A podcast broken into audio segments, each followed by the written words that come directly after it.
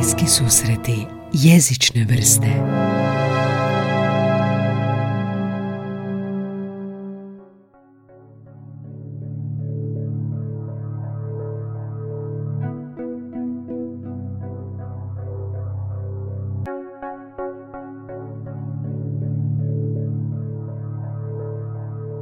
Barbara, možeš li mi objasniti za podcast čime se točno baviš? Pa evo ja sam uh, logoped, logopedinja. Zapravo nisam ni sigurna što je ispravno logopedinja ili logopedica, možda bi mi vi mogli tu pomoći. Logopedi, logopedica, to je kao pedagoginja i pedagogica, mislim, možda jedne druge. to je vječna dilema, tako da ja uglavnom koristim logoped. Um, da, i radim u struci, radim u Londonu u jednoj bolnici, odnosno u jednom velikom rehabilitacijskom centru. Mhm. Uh, u koji dolaze ljudi koji su preživjeli uh, neku vrstu moždane traume. Mhm. Uh, Dakle, to može biti traumatsko oštećenje mozga, a može biti i moždani udari, neke neurodegenerativne bolesti, poremećaj. Dakle, razne etiologije dolaze k nama Mhm. i mi onda uh, preuzimamo njihovu rehabilitaciju uh, i pokušavamo ih dovesti u neko stanje u kojem su pa bili prije ozljede, rijetko se to dogodi, ali trudimo se doći do nekog optimalnog uh, nivoa. Mhm. I koja je uloga logopeda? Kako izgleda taj posao? Koja je uloga, uloga logopeda općenito, a koja je uloga logopeda u ovom konkretnom poslu gdje se vi bavite? E, pa da, recimo, kad, kad me ljudi pitaju čime se bavim i kažem da sam logoped, uglavnom je prva pretpostavka da radim s djecom Mhm. i znam da je to neka najčešća slika koju ljudi imaju o logopedima. Um, I ja sam mislila uvijek da ću raditi djecom jer sam u tome najviše nekako uživala kroz svoje studentske dane, ali evo, od kad sam došla tu živjet, nekako se dogodilo da sam dobila posao u ovakvom okruženju. I zapravo mi tijekom studija je bilo zanimljivo to, um, to bolničko okruženje, ta rehabilitacija, a u Hrvatskoj je to još uvijek dosta limitirano, nema baš puno poslova u tom području. Mhm. Um, no generalno čime se logoped bavi jest komunikacija. Komunikacija govori jezik. Mhm. Um, ta, ta neka razdioba te tri stvari je dosta ovaj, komplek, dosta, ja bih rekla ljudima nejasna, jer ljudi kada pričaju o te tri stvari najčešće samo koriste govor. Mhm. A, dok mi na faksu a, uvijek se jako na tome inzistiralo da postoji jasna razdioba između te tri stvari i možda neka slikovita, em, slikoviti prikaz toga bi bio da je to kao nekakva piramida Mhm. i na dnu piramide imamo komunikaciju. Dakle, komunikacija je neki temelj ljudskog života. Svi imamo potrebu nešto izraziti našoj okolini. Mhm. Uh, jezik je nekakvo uh, sredstvo kojim izražavamo svoje misli, kojim nešto tražimo. Um, a govor je zapravo samo taj neki, taj neki ovaj šlag na torti koji je medij preko kojega to prenosimo. Mhm. Mhm. Ali jezik također ne mora biti iznešen govorom. Dakle, imamo znakovni jezik koji je jednako vrijedan um, govoru. Imamo Mhm. simbole uh, sa, recimo, dosta djece sa autizmom nikada ne razvije verbalnu komunikaciju, ali se savršeno koristi simbolima za jezik. Mhm. Tako da, um, to je ovako jedan zanimljiv um, aspekt logopedije i ja bih mogla reći da, ne- da bi neki ono stereotipni primjeri recimo poremećaja komunikacije bi bio poremećaj iz spektra autizma. Mhm. Um, onda u jeziku imamo recimo disgrafiju i disleksiju koje su poremećaj čitanog i pisanog jezika. I u govoru mislim da je to nešto na što najčešće mislimo kad kažemo logoped, jer je to recimo ono ispravljanje tih artikulacijskih teškoća po- poput, ne znam, nepravilnog izgovora R ili L, ono na što ljudi najčešće zapravo misle kad Mhm, kažu mhm, mhm. logoped. Da, to je nekako onako uvriježeno, LR, da mislimo da je to to, ali ovo je super da ste objasnili ovako sažeto i precizno uh, i to je najbolje objašnjenje koje sam ja dobio što logoped radi. Uh, I kako je sad ovaj specifični dio vašeg posla drugačiji? Znači, nakon moždane traume pokušavate uh, vratiti što točno? Je li to govor, je li to komunikacija, je li to neki biološki proces? Kako izgleda vaš posao? Eh, da. pa, em, centar za rehabilitaciju u kojem ja radim je jedno dosta specifično mjesto, jer mi dobivamo pa možda i najteže slučajeve u državi. Mhm. dakle, postoji cijeli jedan odjel na kojem imamo pacijente koji su u poremećajima svijesti. dakle, kod njih doslovno samo radimo procjene. Znači, mi, njihova rehabilitacija izgleda tako da mi pokušamo vidjeti šta je od njih ostalo. Da. To zvuči jako brutalno mm. i jako je teško na prvu kad dođeš tamo i vidiš te ljude koji izgleda vrlo beznadno.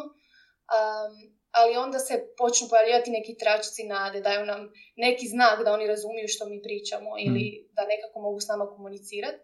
Ali zato su ti, te procjene užasno obsežne, znači mi gledamo njihove pokrite oči, gledamo detaljno pokrite ruku. Um, ne znam, vjer, vjerojatno ste čuli za poremećaj um, locked-in sindrom, takozvan. Što je to? To je poremećaj u kojem osoba ima potpuno očuvan jezik i kogniciju, znači savršeno razmišlja, ali fizički je toliko uskraćen, dakle ne može micati nijedan ud, da mi ne možemo znati koliko on nas razumije, pod navodnicima. Uh, ali onda po, uspiješ utvrditi recimo kroz pokrete očiju da on može razumjeti. I s pomoću današnje tehnologije, recimo ja sam imala pacijenta s kojim smo uh, pomoću pokreta očiju, on je upravljao jednim ekranom i on je slagao rečenice ono ko, mislim ja, ja sam probala to raditi, to je užasno teško upravljati očima kompjuterom. On je sam tipkao po toj tipkovnici na ekranu savršeno. I to je bilo baš fascinantno jer do tad on je bio skoro otpisan. Znači sve potrebe, sve želje, sve što je možda htio reći svijetu oko sebe nismo mogli znati. Kako je to znači u očima gleda riječ ili kako? Kako to djeluje? Kako to radi? Znači taj ekran ima senzor E, koji hvata svaki tvoj pokret očima, što je dosta zezno, to znači moraš jako dobro kontrolirati pokrete očima i onda on dobije običan, ono, e, običan kompjuter, Windows recimo, mm mi možemo praktički otvoriti bilo koji program, ne znam, Word ili što, ali naravno sa prilagođenom tikovnicom koja ima veliku tipkovnicu na ekranu aha, aha, i on doslovno gleda u slova aha, i tako tipka riječ. Aha, aha, nevjerojatno. I tako može i upravljati aplikacijama, ne znam, on je stalno gledao filmove neke i tako ono. Mm. Baš, da, vrlo zanimljivo nešto što, eto, zbog današnje neke tehnologije ta kvaliteta života kod njih je toliko se povećala nego u usporedbi recimo ako se to nekom dogodilo prije sto godina. Mm. Je li moguće recimo bez te tehnologije, ako promatate oči uh, pacijenta razumjeti, jel vas razumio ili neke najosnovnije stvari? Jel to, da, to isto možete? Pravo, da. Mhm. S tim se i kreće zapravo. Mi nećemo pacijentu odmah dati kompjuter, evo ti, nego ćemo krenuti sa malim stvarima. Jel tvoje ime Barbara? Trepni jednom ako je, mm-hmm. trepni ako nije. mm I onda se to nadograđuje uh, i da, imamo različite recimo okvire na koje stavimo neke slike i tekst i onda mu kažemo pogledaj u riječ koja kaže drvo. Iako on pogleda u dobrom smjeru, znamo da je razumio. Um, tako da da, to se, to se gradi, to nije preko noći. mm O, izvestan primjer. Jel imamo još takvih primjera, što konkretniji primjer to bolji, ono i zanimljiviji kao mhm. ovaj gdje još imate takav slučaj kad zapravo morate komunicirati s osobom koja ne može komunicirati, barem ne kao što bi mi mogli, jel? Da, pa evo, svi, svi pacijenti s kojima ja radim. Mhm. E, manjina ih je zapravo ono, tečna i verbalna, znači vrlo često nalazimo neke alternativne načine ovaj, komuniciranja. I nažalost puno, puno pacijenata s kojima radim nisu baš toliko kognitivno intaktni kao što je bio ovaj pacijent o kojem sam pričala. Puno njih je imalo ozljede u različitim dijelovima mozga koji upravljaju različitim stvarima poput pažnje, memorije, um, ono, inhibicije, emotivne inhibicije, tako da dosta je to kompleksno, moraš uzeti u obzir sve te stvari. Mm. Neki ih imaju jako krtku pažnju i moraš iskoristiti tu pažnju najbolje što možeš. Um, tako da, uh, jedan primjer takvog pacijenta je isto bio um, isto jedan pacijent, ne smijem govoriti imena. Da, da. ali on je recimo mogao pomicati palac, tako da je on dobio kao jedan mali prekidač e, s kojim je onda kontrolirao kompjuter samo sa palcem. mm A kod njega je bila dodatna teškoća što on nije mogao vidjeti, tako da sa očima tu nismo imali uopće sreće. Znači tu smo doslovno ovisili samo o tom jednom palcu. i on je, od kompjut, on je iz kompjutera čuo verbalne naloge, Mhm. znači ne znam, kompjuter bi mu rekao uh, ugasi svjetlo i onda bi on stisnuo to i svjetlo bi se u sobi ugasilo ili kad bi htio, imali smo posebnu sekciju pozdravi i onda ja uđem u sobu, on stisne pozdrave, on stisne bok. Mhm. Um, I vrlo je zanimljivo jer te stvari onda personaliziraš. Recimo ovaj pacijent je bio ogroman fan um, ajme, meni zaboravila sam kojeg kluba. Manchestera. Klubova. United. Mislim West Ham, da. A, West West Ham. Ham. Tako da on imao cijelu sekciju samo o nogometu i samo psovke za vrijeme utakmice. I to je bilo presmiješno jer ono, tu kontaktiraš obitelj, pitaš ih kakav je on bio, kakva je on osoba bio prije, šta bi on rekao. I onda njegov brat nam je poslao ogromnu listu psovki mi smo mi morali uvrstiti u taj njegov vokabular, jel? Tako da, e, da, jednostavno ta, ta promjena u kvaliteti života kad čovjek može sebe izraziti je nešto nevjerojatno. Mhm. Tako sad- da je jako... I sad kako, a, i- o, o, te Barbara nisi stvari naučila na faksu, pretpostavljam, to je ono, na poslu naučiš vjerovatno ono kako ideš. E sad kako recimo a, se ostvaruje napredak ovdje? Ovo je, ovi ovi tehnološki pomaci omogućuju komunikaciju izravnu. A Mm. koji je proces terapije? Je postoji koraci koji vraćaju stanje a, u prethodno ili koliko je to gore moguće i koji su to koraci? Da, to je odlično pitanje. Znači, većina ljudi s kojima ja radim ima taj e, stečeni jezični poremećaj koji se zove afazija. Mhm. I, em, dakle, ovisno o lokaciji ozljede, znači najčešće ako je to lijeva strana mozga, tu dolazi do tih poremećaja u jeziku. E sad, tu ima toliko različitih, znači sam jezik ima različite sastavnice i mi moramo točno procijeniti u kojim sastavnicama oni imaju teškoće. Je li to morfologija, je li to fonologija, Mhm. sintaksa, semantika i tako dalje. Um, pacijenti s kojima ja radim su dosta složeni, tako da te procjene nekad moraju biti malo više ono individualni pristup. Mhm. Um, ali, uh, sam izgubila. Aha, uh, sama afazija može biti ekspresivna i receptivna, Mhm. grubo rečeno. U priručnicima će to sve ići u neke velike tančine, ali kad radiš klinički onda skužiš nema... Ta dijagnoza sama po sebi ne znači toliko koliko znači sam Mhm. individualni pristup pacijentu i pokušavanje rješavanja njegovog problema. Mhm. I uh, ako, je, ako ima receptivne teškoće osoba, to znači da ne razumije neke dijelove jezika. Mm. Znači on jednostavno, kao da mu je neko iz mozga to iščupao praktički. Um, ono što iz iskustva mogu reći je da neke automatske stvari ostaju tu, kao što je uh, postoji nešto što se zove automatizi- automatizirani govor jezik, znači ono dani u tjednu, brojanje, sve te neke stvari, te neke, te neke svakodnevne stvari koje su stalno bile prisutne će biti očuvanije od nekih ono riječi koje smo koristili rijetko. Mhm. Tako da u terapiji se onda može pristupiti različitim tehnikama kojima će se pokušati te riječi ponovo, kako da kažem, utvrditi na neki način Mhm.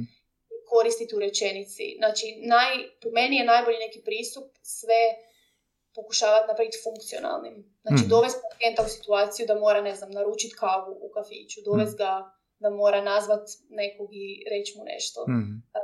To je užasno izazovno, ali u isto vrijeme imamo značenje. Jer terapija nekad može biti, mi sad tu sjedimo u sobi, ja tebi dam ovaj papir i sad ćeš ti to pisat. Um, njemu to nema značenje za život, ali kad ti njemu pokažeš, gle, kad ti izađeš iz ove bolnice, ti ćeš se susret sa e, pozivima, sa tim da ćeš morat naručiti nešto, sa tim Mm. da ćeš...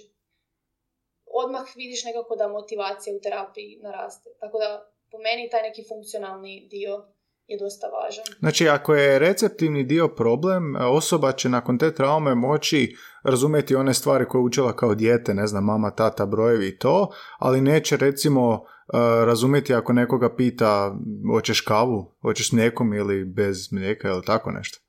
A, pa, nema tu, nema tu pravila. Aha. A, rekla bi samo da je, da je taj neki jednostavni jezik, taj neki core, ta suština Aha. je možda očuvanija od nekog ono, e, marginalnog jezika. Aha, pod aha, kužim, kužim. Znači, neki, e, neki termini koje ne bi koristili prečesto ili... ali, ali kažem, nema pravila. Nekad stvarno vidiš pacijente koji ono, kažu ti neku riječ ja, ja nikad čula, pogotovo još na engleskom, ja ono moram tražiti u riječi. Mhm, mhm, ne razumije neke jednostavne naloge koje mu dajem, tako da baš može biti jako čudno. mhm. A s druge strane postoje i ekspresivne teškoće. Znači, postoje pacijenti koji mene savršeno razumiju, ali ekspresija nula bodova. Znači, dolazi do, ne znam, neologizama, odnosno izmiš, izmišljanja novih riječi. E, pričaju stvari koje nemaju smisla. Znači, te rečenice su sagrađene od ono, random riječi i tu najčešće nema svjesnosti da oni nemaju smisla. Znači, oni će meni pričat nešto i klimat glavom i sad kao, kak ti mene ne razumiješ. Aha, aha, aha. I onda tu moramo raditi na tom osvještavanju da njihov govor baš nema smisla Mhm. i graditi iz početka ovaj, em, taj riječnik. I nekad to zna biti jako izazovno. Postoji nešto što je globalna afazija i tu je oboje u banani. Mhm. I tu onda bude baš dosta teško. Ali, em, kažem, ti neki baby steps su meni ono, ogromna stvar. Mhm. Obiteljima je nekad to očekivanja su nekad, pa on, ali on nije kao što je bio prije ozljede. Um, Mm. Nažalost, kod nekih ozljeda nikad više ne možeš biti kao prije, ali Mm. možemo doći do nekog optimalnog nivoa. Mhm. A kako na početku utvrdite što mu je, koji dio jezika, uh, koji dio, ne znam je to centra za jezik, ne znam kako da se izrazim, lijeva strana mozga, um, sintaksa, uh, morfologija, fonetika, koliko brzo ste vješti to utvrditi nekim kao testiranjem, koliko je to komplicirano? Postoje standardizirani testovi za to Mhm. i super je uvijek super je uvijek raditi standardizirani test jer on ti daje neko službeno pokriće za dijagnozu. Aha. ali uh, mislim da kroz iskustvo ti već i samog nekog, i same neke interakcije s pacijentom ti vidiš točno, znači Mm. ono, uh, ugle, ne gleda me baš u oči, to su ono, već vidiš da su tu neke pragmatičke, ne razumije, ne razumije šale, znači tu isto nerazumijevanje tog uh, prenesenog značenja, uh, ne znam, čujemo iz govora da je ono telegrafski, da nema povezivanja rečenice, znači tu sintaksa i tak. Znači to se može dosta brzo skužiti Mhm. iz prvog nekog Mhm. ovaj, susreta s pacijentom, ali uvijek je dobro za neku, za planiranje terapije i za neku daljnju, ovaj, za smjernice i za samo pokriće nalaza i, i dijagnoze. Mislim da je super imati te formalne testove kojih ima jako puno. Mhm. Tako da se rade baš ti formalni testovi. I koji su najčešći problemi u toj ekspresiji? Znači, jedan je bio ovaj stvaranje neologizama nekih riječi i prenošenje poruke koja nije uopće prenesena, jel da? Mhm. A, koji su još to tipični slučajevi? Postoji nešto što se zove apraksija. Em, to je poremećaj, pa kažu da je to poremećaj govora, znači poremećaj motoričkog planiranja govora. Osoba zna što želi reći, ali ti motorički pokreti ne slušaju ono što njemu njegov mozak nalaže. Aha. I to je recimo jedan jako frustrirajuć poremećaj, jer osoba, vidiš da osoba pokušava izgovoriti nešto, ali jednostavno ono što je on smislio ne izlazi tako kako je on to zamislio. I to se recimo rješava ono drilanjem riječi. I to je vrlo karakterizirano baš tim savršeno očuvanim automatskim govorom. Ja sam imala pacijenta koji, ne znam, ja bih rekla one, on bi odmah two, three, four, five, i ono, savršeno. A kažem mu kak si, gleda me blijedo, ne može mi reći dobro. Mhm. Ili, znači, taj spontani dio, ono, totalno otišao. Ali neke stvari koje je on govorio prije e, svoje obitelji, recimo, su baš ono ostale. Tako da je baš imao neke, ono, izraze koje je stalno koristio i koje bi onda i meni govorio i onda bi mi na kraju terapije svaki put rekao love you. Da, da, da. Ja bi bila, da, bok. um, tako da, svak, baš svakakvih situacija vidiš um, i ono, naučiš se prilagoditi tome. A, a s njime baš bilo samo drill, drill, drill i je se malo poboljšalo s vremenom, ali mogu reći da je apraksija jedan vrlo ovaj, frustrirajuć Mm. poremećaj, zato što je jako teško um, dobiti koordinaciju tih pokreta. Um, Mm. E, I za osobe, i za njih je frustrirajuće i za logopede. Mhm. E, tako da ja, ja sam tu nekako najviše bila sklona uvijek onda probat sa tim nekim alternativnim načinima komunikacije, jer gle, ti znaš šta želiš reći, samo govor očito nije najbolji modalitet da to napraviš. Mhm. ono, probajmo, probajmo sa ono, iPadima, probajmo sa znakovnim jezikom, probajmo s bilo čim. Ali ljudi, taj govor, mislim, ja prva, evo, ne želim biti licemjer, ja bi u svojoj rehabilitaciji da sam pacijent rekla, ne, ono, želimo opet govoriti. To Da. je, svi to želimo, to je neki... To je vel- velika trauma ako izgubiš. A, Da. što ti je najizazovnije bilo? Je li to taj slučaj u karijeri do sad?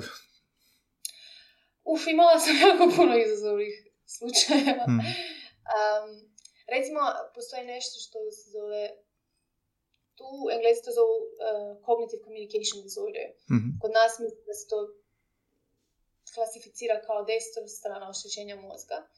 Tu ti je oštećena više ta, ta socijalna komponenta. U, Aha. u, znači, ja sam recimo imala pacijenta, da dam konkretan primjer, koji ono, jezično je bio super, znači nije imao nikakve ono, super slagorečenice, sve ok, ali totalno neprikladan u razgovoru u smislu dobacuje stalno neke komentare, E, znači ne zna se prilagoditi kontekstu. Znači sa Aha. svima razgovara kao da priča sa svojom, sa svojom frendicom, a ne sa mnom koji sam terapeut ili sa doktoricom ili sa ne znam nekim. Tako da s njim je bilo to stalno usvještavanje tog konteksta. Neki zapravo uopće ne vjeruju da logopedi se trebaju tim baviti, jer misle to je više ono kao psihološki aspekt. Aha. To je kao još kontroverzno u logopediji, trebamo se mi baviti tim, tom socijalnom domenom komunikacije.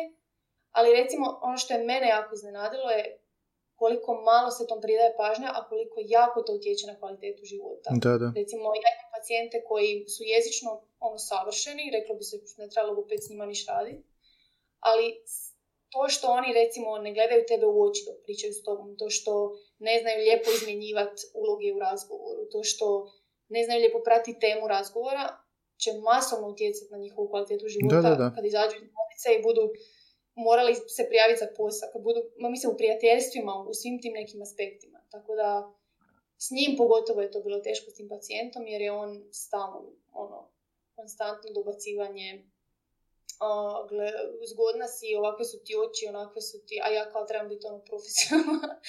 I to je rezultat stalno- traume. Znači nije bio takav prije, to je rezultat traume. Da, da.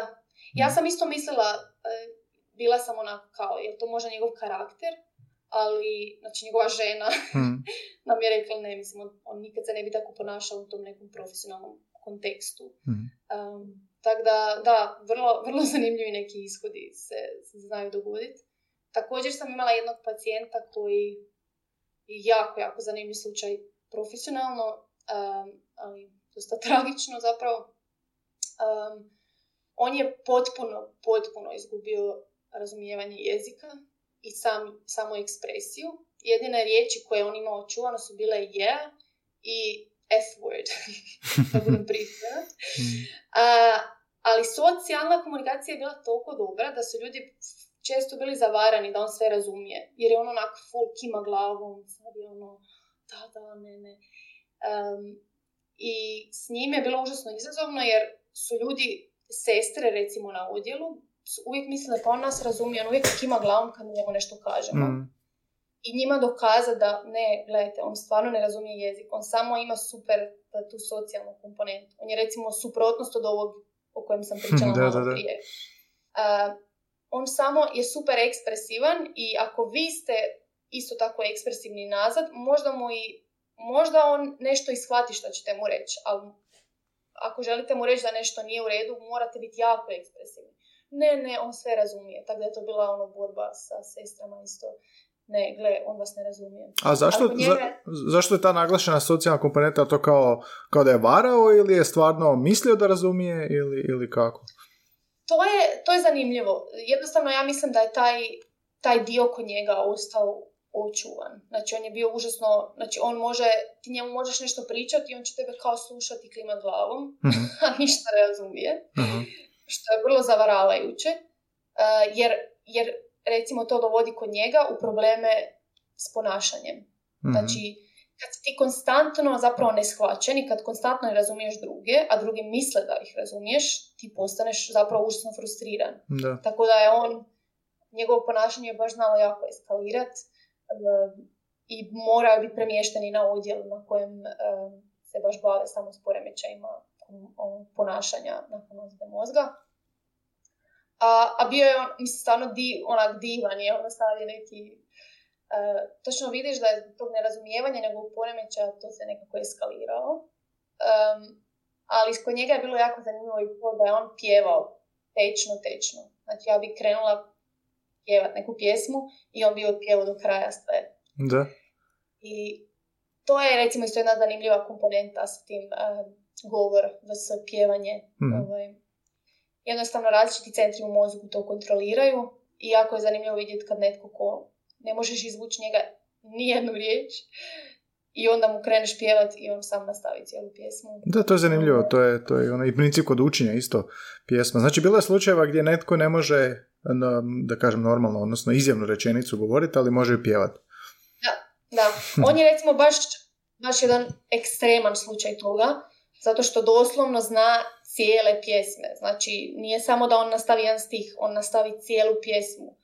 Tečno, e, super ovaki pjeva, tako da je ona zabavno s njim Da, da. to radi. Um, ali, da, vrlo, vrlo zanimljivo. Ali isto, t- što se toga tiče, u logopediji mi isto koristimo tu, e, tu prednost glazbe e, sa pacijentima koji recimo imaju apraksiju koju sam spominjala. Mhm, mhm. Znači, ako nešto ne mogu izgovoriti, mi probamo da nam to otpjevaju. I onda postoji nešto što se do- zove melodička intonacijska terapija, u kojoj mi onda polako mičemo elemente pjevanja i pokušavamo doći do govora. I to Mhm. nekad može ispast dobro, ali to su uglavnom neke naučene fraze koje onda pacijent si pjeva, onda maknemo pjevanje, postavimo samo ritam, onda lagano mičemo ritam i pokušavamo da na kraju on to samo izgovori. Znači, djeluje, Um, ha? Da, da, ne, svakako glazba, mi imamo i muziku terapeute u bolnici i baš glazba je jedan veliki aspekt motivacijski za pacijente. I koje su to bile pjesme? se sjećaš? Sa, sa ovim pacijentom. Da. Uh, stand by me, Aha. uh, we will rock you i all I want for Christmas od. Znači, ono sve To što je usađeno duboko u mozak. Da, fascinantno. I koje područje ti je ovoga a, najzanimljivije od toga svega? Ono, koji ti je, ili možda nešto s čim si se bavila ili s čim nisi, ili s čim si se najmanje bavila? Koji dio toga svega ti je ono najprivlačniji u tom smislu profesionalnom? Mm. Da, dobro pitanje. Ja sam inače vrlo neodlučna po pitanju svega. Hmm. Ovaj, pa mi je uvijek teško odgovoriti na neko definitivno pitanje. Ali, em, recimo, zanimljiva stvar koju malo ljudi zna je da se logoped u rehabilitaciji bavi i poremećajima gutanja. Aha. Tako da to je velik dio mog posla. Ali ja recimo preferiram komunikacijske poremećaje. Mhm, mhm. Gutanje, ono, to sam kao prihvatila jer dolazi u paketu u rehabilitaciji, ali to mi nije nekako preomiljeno. Em, moram reći da, da taj komunikacijski aspekt mi je najdraži. Pogotovo kada nađemo to nešto što radi za tu osobu, recimo u primjerima koje sam rekla sa, s tim locked-in sindromom, kad, kad je ta osoba otključana napokon, Mhm, mhm. kada ne može nam reći sve što je htio, um, to, to je stvarno lijepo. A i jednostavno kad vidiš te neke male pomake, um, to jako puno znači. Mhm. Tako da, da, definitivno, definitivno sve vrste, ja bih rekla, komunikacijskih jezičnih poremećaja. Um, naći nešto što radi za, za tu osobu. Jer vrlo često je to dosta frustrirajući proces u kojem ti isprobaš puno terapijskih tehnika koje uopće ne pale, ali onda kad nađeš tu jednu i, i to ide, to je dosta ovako dobar Mhm, osjećaj. mhm. Spomenula si ovo sa znakovnim jezikom i učio sam znakovni jezik i ugostio sam ovdje go- govornicu znakovnog jezika, jel? Um, jel se baviš i time? Jel si imala slučaj da si imala um, terapiju znakovnim jezikom? Jesi imala takav primjer? E, ne, ne, gdje radim nisam. Ja sam isto učila znakovni jezik na, na fakultetu Mhm. i naš je dosta jak u tome, ja bih rekla. Um, I bio mi je jako zanimljiv predmet i bila sam vrlo iznenađena ovaj, težinom Mhm. da, to je totalno drugačiji jezični sustav i mi često, ljudi često misle to je ono samo neki simbolčići, ali to je ono, to ima svoju gramatiku. Jezik, to je da. Mm. vrlo složeno zapravo. Em, tako da ono čim se mi služimo nekad tu su zasebni simboli. Znači to ne bi bio jezik kao takav koji Aha. ima cijelu morfologiju i sve, već em, jedan simbol, ne znam, za knjigu, za nešto bi koristili simbol. Mhm. Čisto, čisto radi pojačavanja da smo ono sigurni da pacijent nešto razumije. Aha, kao Jer- popratni znak. Pojačavanje korištenja, da, sve, svega, onog i verbalnog i neverbalnog. Um, postoji jedan odjel u bolnici u kojem su mladi koji imaju razvojne teškoće, dakle ne stečene, nego razvojne teškoće komunikacije i oni, oni dosta koriste te sustave simbola. Mhm. Um, I to je, da, dosta, dosta zanimljivo zapravo. Oni postanu toliko brzi u tome da ti ne možeš njih popratiti što ti govore. O- moraš- A u ovom radu sa traumama je li ti, e, je li u pravilu da mlađi se brže oporavljaju, da je lakše raditi sa starijima nije ili, ili, ili ima to uopće pravila ili ovisi o ozljedi? Kako je tvoje iskustvo? Dakle, e, pa iskustvo je tako da od traumatskih ozljeda mozga generalno bi se trebalo brže oporaviti, ajmo reći, nego od moždanih udara ili nekih neurodegenerativnih bolesti i slično. Um, nažalost, da, radim sa puno mladih ljudi i to uglavnom budu onda traumatske ozljede mozga, znači dečki koji su se napili i sjeli na motor ili u auto. Um, bilo je svakakvih bizarnih slučajeva, ono, padova sa prozora, balkona i sličnih stvari. Mm. Um, ali sve više ima i mlade populacije koje, koje su imali moždane udare, srčane udare koji su uzrokovali moždanu traumu. Um, I evo sad nedavno primamo sad stalno nove slučajeve, dakle moždanih udara uslijed um, infekcijom COVID-19. Da? Tako da, da šaroliko je dosta i da, mislim da, da se mlađa populacija, da, ja bih rekla da ima veći potencijal za oporavak, ali ja, ja sam vidjela puno njih koji su baš imali katastrofalne ozljede mozga, tako da oni nisu došli baš jako daleko. Mhm. Um, da, tako da totalno, totalno ovisi o razmjeru ozljede. Mhm. Znači na- gdje je bila i koliko se proširilo, da. Mhm. Uh, može, može se dogoditi ponekad i da je ozljeda dosta velika, ali na neki način, i to niko ne može objasniti kako, osoba bude jako dobro rehabilitirana. Mhm. I sad dolazi u pitanje ona plastičnost mozga i tako dalje. Mlade osobe možda imaju veći potencijal za tu ovaj, regeneraciju. I, Mhm. um, ali da, rekla bi da generalno uh, ti moždani udari, pogotovo ishemijski, su, imaju najgoru neku ovaj, prognozu. I što je sad, na, jel nakon moždanih udara uvijek ista priča ili slična priča? Što se tu najčešće događa kod moždanih udara u, u pogledu jezika i komuniciranja? Pa kod njih je ta afazija koju sam spominjala, taj Aha. jezični poremećaj, um, također apraksija koju sam spominjala, postoji nešto što se do- zove dizartrija.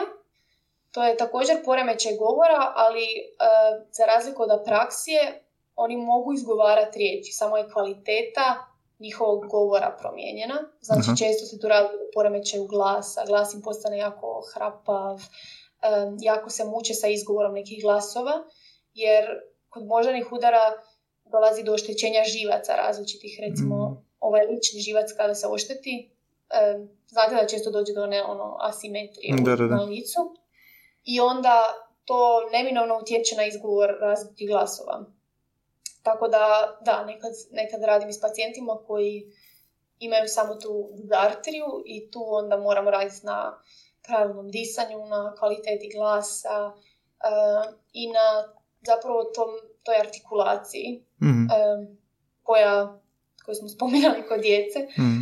Tako da to, tu možda ima i tog nekog preklapanja, ja bih rekla, sa, sa tim radom s djecom, jer tu baš onda radiš čistu artikulaciju, ono, gradimo glas pravilan. Mhm. Mhm. ono. A što se tiče uh, uvjetno rečeno starijih bolesti tipa demencija, Alzheimer, je li bilo tu nekih iskustava tipa s Alzheimer pacijentima? Pa, ne s Alzheimerom, ali postoji odjel u našoj bolnici za pacijente sa Huntingtonovom bolesti. Aha. To je e, isto neurodegenerativna bolest, ali ima jako relativno rani ovaj onset. Znači, to su najčešće ljudi između 40 i 50 godina, nekad stariji. Um, I tu to je baš onako dosta tužno jer tu se zna da je to progresivna bolest i da će oni, da će njihove funkcije propadat. Da. ono što mi radimo je da pokušavamo ih održati jakima što duže možemo, mm reći. Um, ali u isto vrijeme pokušavamo i planirati za budućnost uh, što ćemo onda koristiti, kako ćemo onda hendlati stvari na neki način. mm da recimo imala sam pacijenticu tamo koja, s kojom sam radila na toj, kod njih govor odmah postane, na govoru se odmah vidi, ovaj, vide ti da im propada um, ono, intonacija, postane jako onako monoton govor, um, disanje isto onako ostaju bez daha brzo i tako dalje.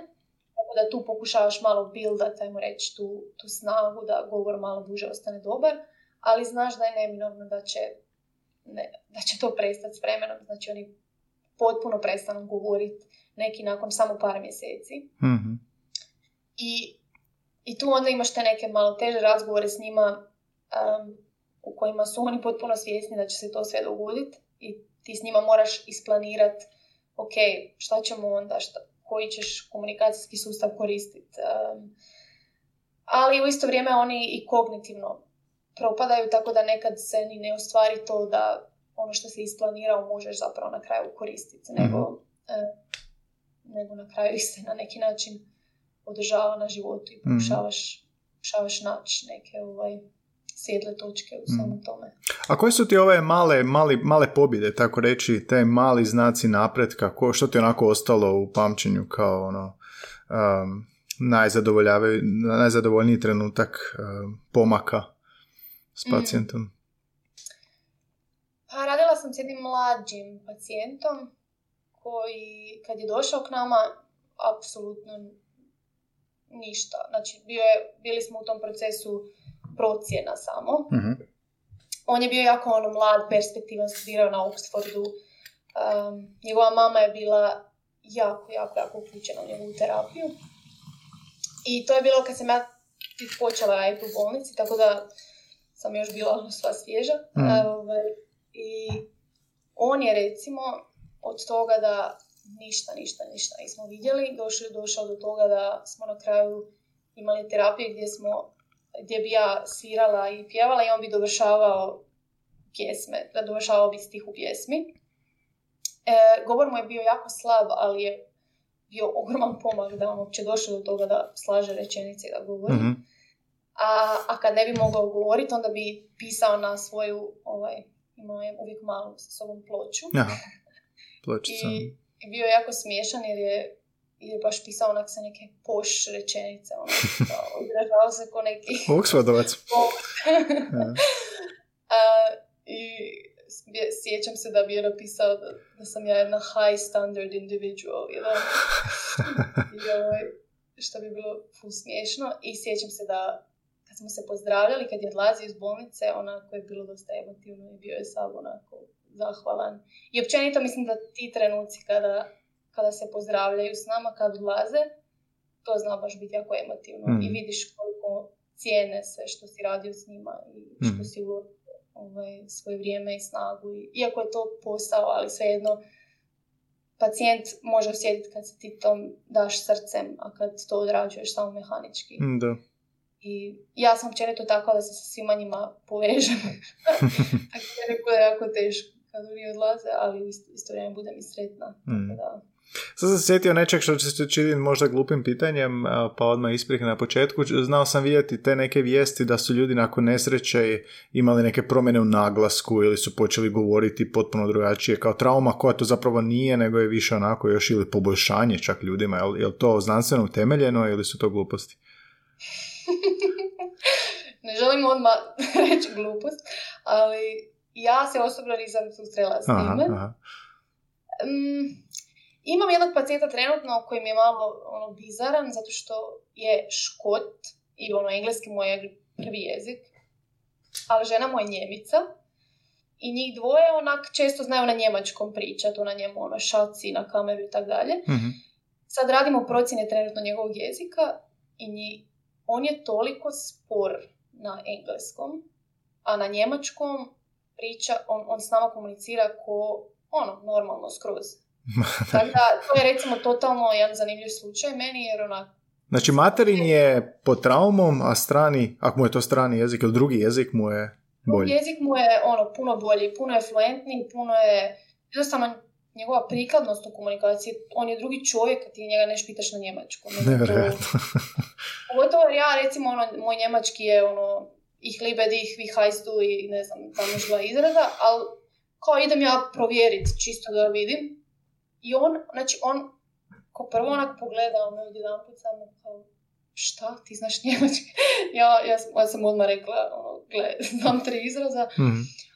Ali doslovno, i onda, i onda ja namjerno se prebacim opet na engleski da vidim jer sam ja luda ili ne, da vidim hoće li opet reagirati malo brže, hoće li biti opet sporo, opet me ignorira, opet ono, sto godina tražim odgovor. I onda ga pitam, a kako bi se ovo reklo na njemačkom? Ne znam, nešto na Mm. engleskom. I odmah mi odgovori. Pa dobro, to je recimo ta, je moguće da je povezanost u mozgu takva da materin je, ne znam, u jednoj regiji, u jednom centru, a strani ili drugi jezici su u drugom, pa je trauma utjecala na jedan dio, a na drugi nije? Pa, e, jezik kao jezik je uvijek u istom centru, ali se zna da materinski jezik je najčešće puno bolje očuvan od stranog jezika. Znači, kak je ovo London, mi tu imamo, mislim, većina pacijenata tu nisu englezi, nego ono iz cijelog svijeta. Mm. Tako da mi često ono, moramo imati terapije sa ono, prevoditeljima na slušalici ili što ja znam, jer mi, mi će, uvijek moramo procijeniti, ti kad procjenjuješ čovjekov jezik, ti ne možeš reći, a loš moj jezik, ako si procijenio sam engleski. Mm. Pogotovo ako znaš moj prvi jezik, ne znam, urdu, e, turski, bilo koji. Znači, mi smo dužni njima procijeniti njihov prvi jezik Da. što je često izazov, um, jer trenutno pogotovo ne smijemo dovoditi prevoditelje. Prije smo mogli, prije pandemije smo mogli dovoditi ove prevoditelje i oni bi bili s nama u sobi, oni bi prevodili, sve bi se to super odradilo. Sad ono na Zoomu imamo prevoditelje Mm. i to jako sve ovaj, bude sporo i šteka. Ali da, u pravilu je prvi jezik uvijek bolje očuvan od stranog jezika. Uh, tako da zato mi je ovaj, ovaj pacijent jako zanimljiv. Eto, možda ima nešto u tom. A, a dvojezični, da, pa to su onda većinom i dvojezični pacijenti. Jesi, jesi imala još takvih slučajeva dvojezičara, bilingvalaca, da, da se takav nešto dogodilo, da je jedan jezik očuvaniji od drugog? Da, da, da. Znači imali smo, imamo jednu pacijenticu sad koja je Taj, sa Tajlanda, Mhm. engleski nula, znači ništa, ono, stvarno ne razumije hello praktički. E, kad pitamo sina, znači čujemo se s njim, on priča s njom, ona s njim komunicira na, na njihovom jeziku Mm. normalno.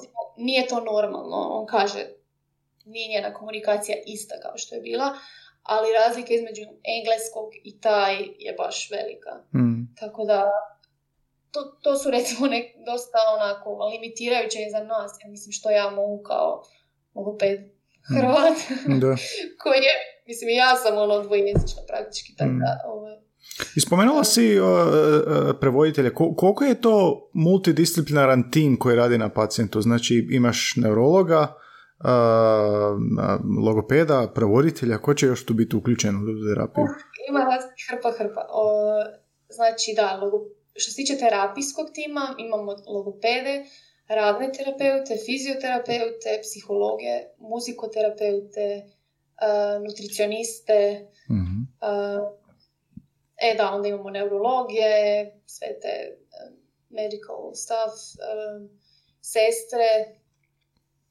Mm, I da, mislim ima još nekih dodatnih, ali dosta, znači ja sam kroz faks recimo stalno čitala, ono dobivaš članke za ovaj, predmete Da. i stalno taj multidisciplinarnost, multidisciplinarnost. A meni su uvijek svi govorili, nemoj to očekivati u praksi, ono, nema ti tu multidisciplinarnosti. Jer sam došla u Englesku i tu stvarno, znači, taj multidisciplinarni rad je baš jak. Hmm. To je nešto što ja baš fascinirana recimo u bolnici u kojoj radim. Mi, mi često imamo i zajedno terapije. Znači ja i fizioterapeut ćemo zajedno raditi s pacijentom. On će, to, on će pokušavati ga, ne znam, um, staviti na, postoje posebni ti stolovi na koje pacijent onda može stajati, jer puno naših, većina su u kolicima mm. i ono veliko je, velike stvarak mogu sam stati. Dok ću ja u isto vrijeme pokušavati od njega dobiti bilo kakvu ono, komunikacijsku namjeru, nešto. Um, sa radnim terapeutima se puno surađuju, psiholozima, uh, nutricionistima, jer oni su ti koji određuju ovaj, doze koje će pacijent primat ako ima, recimo, ako ne može jest normalno, već mora imati tu sondu koja mu ide mhm. direktno i tako dalje. Tako da, i super je, zato što onako, jako je taj neki cjelovit pristup pacijentu. mm Naučila sam toliko toga o tim drugim terapijama, što kad radim sa samim pacijentom moram uzeti u obzir. Tako mm. da to je jako, jako zapravo bitno. Pogotovo na mjestu, um, na takvom mjestu gdje su pacijenti jako kompleksni i ne možeš ti tam doći ono, uskogrudno i reći odradit ću svoj dio, za ostalo me ne zanima. Mm. A koje je tvoje točno radno mjesto, ovoga, točni naziv radnog mjesta? Ja sam zbog svakakvih biro, birokratskih komplikacija na asistentskoj poziciji. Um, znači... Ali baš kao logoped ili kak, kak se točno da, zove? Da, mm. speech and language therapist. Mm-hmm, uh, da. Mm. Um, logopedi u mom timu su svi onako jako senior, jer je to dosta specijalizirano mjesto. Mm-hmm. Tako da um, baš jako puno učim od njih i kad se riješe sve te neki papiri i tako dalje i kad budem mogla otići na stupanj više. Vjerojatno ću probati tražiti posao na nekom malo manje, ajmo reći, specijaliziranom mjestu, mm. nekoj akutnoj bolnici ili negdje. Um, jer nemam još dovoljno znanja da budem neki onako senior logoped mm. na tako kompleksnom mjestu. Ovaj, to je dosta izazovno. Mm. I samo da se vratimo na ove terapije, koliko je vremenski prosječno to, znam da je dosta individualno, ali u kojem redu veličina mi govorimo? Su to mjeseci rada s pacijentom? Uh, kako to izgleda u praksi? Uh, što se tiče bolnice u kojoj ja radim, tu pacijent točno dobiva određeni funding od države ili od uh, nekog tijela koje financira njegov ostanak i tu se točno zna on ima tri mjeseca. Najčešće je period od tri mjeseca, ali može se to i produžiti. Ako, ako mi ustanovimo da pacijent bi um, imao benefit od ostajanja, da, da vidimo da on super napreduje, ali da može još, mi možemo zatražiti da pacijent ostane još duže u um, centru. A ako ne, ako se ne dobije taj funding, onda se može tražiti i za možda neki drugi rehabilitacijski centar. Pokušava se uvijek naći neko optimalno rješenje. A tih tri mjeseca, je... je to dovoljno? Ti tri, a, pa, za neke, za neke je, ja bih rekla neke otpustimo doma i za neke jednostavno vidiš da su došli do tog vrhunca, da dalje ne bi ne, dalje. I da ih mhm. držimo tu ono, još dvije godine ne bi se niš promijenilo. A za neke da, vidiš da, da ima potencijala još, ali njih se najčešće onda prebaci samo neki drugi rehabilitacijski centar mm. koji, koji nastavi sa radom. Jednostavno, to je neki limit. Ne, to su te neke stvari ono, administrativne na da, da, da. ne možemo a ovo što se tiče vraćanja na staro, pod navodnicima, na novo normalno, što se tiče njihovog jezičnog napretka, um, o kakvom tu vraćanju točno govorimo? Što se smatra uspješnim? Jel postoji kategorija tipa uspješno smo odradili posao ako smo napravili pomak od barem djelomično smo se vratili na priješnje stanje ili... Da, da, to je zanimljivo pitanje zato što, um, zato što to je vrlo različito, različito za obitelj i recimo za terapeute. Aha. Zato mislim da je užasno bitno da se odmah na početku ima taj razgovor s obitelji u kojoj, u kojoj se postave realistična očekivanja. Znači, rijetko kad, ali užasno rijetko kad se dogodi da pacijent koji je u vegetativnom stanju, dakle doslovno ima samo ono ciklus spavanja i budnosti, uh, rijetko kad se dogodi da će on se vratiti na staro, znači da će, da će hodat, da će studirat, da, da će njegov život opet izgledati kako je izgledao. Mm, Da. I, I to je tužno, ali to je činjenica. I Mm. što prije se obitelj s tom činjenicom pomiri, za njih je lakše. To je naravno užasno teško reći i mislim ima ljudi koji su razumni koji će to shvatiti, ali um, to nije lako, s tim se nije lako pomiriti. I mislim da mediji u tome isto ne pomažu. Da? Jer često se u medijima um, krivo izvještava o taktim nekim ono miracle cases Aha, Um, aha. koji, su, koji postoje, ali su doslovno miracle cases i ima Mm. ih ono, jedan na ne znam koliko tisuća i onda obitelj se primi za taj jedan slučaj Mm, i kaže da, da. kak, kak se dogodilo. Um, I onda mi pitamo a šta je sa ostalih ne znam koliko tisuća za da, se nikad neće čuti. ja. Mm. Tako da, naravno ti, e, ono što, što je tu jako važno je taj goal setting. E, znači, mi kad procijenimo pacijenta, procijenimo koje su neke realne, realna očekivanja koja mi možemo imati od njegovog napretka. Mm. E, I ako on to premaši, pff, super, mislim, ne, niko sretniji od nas.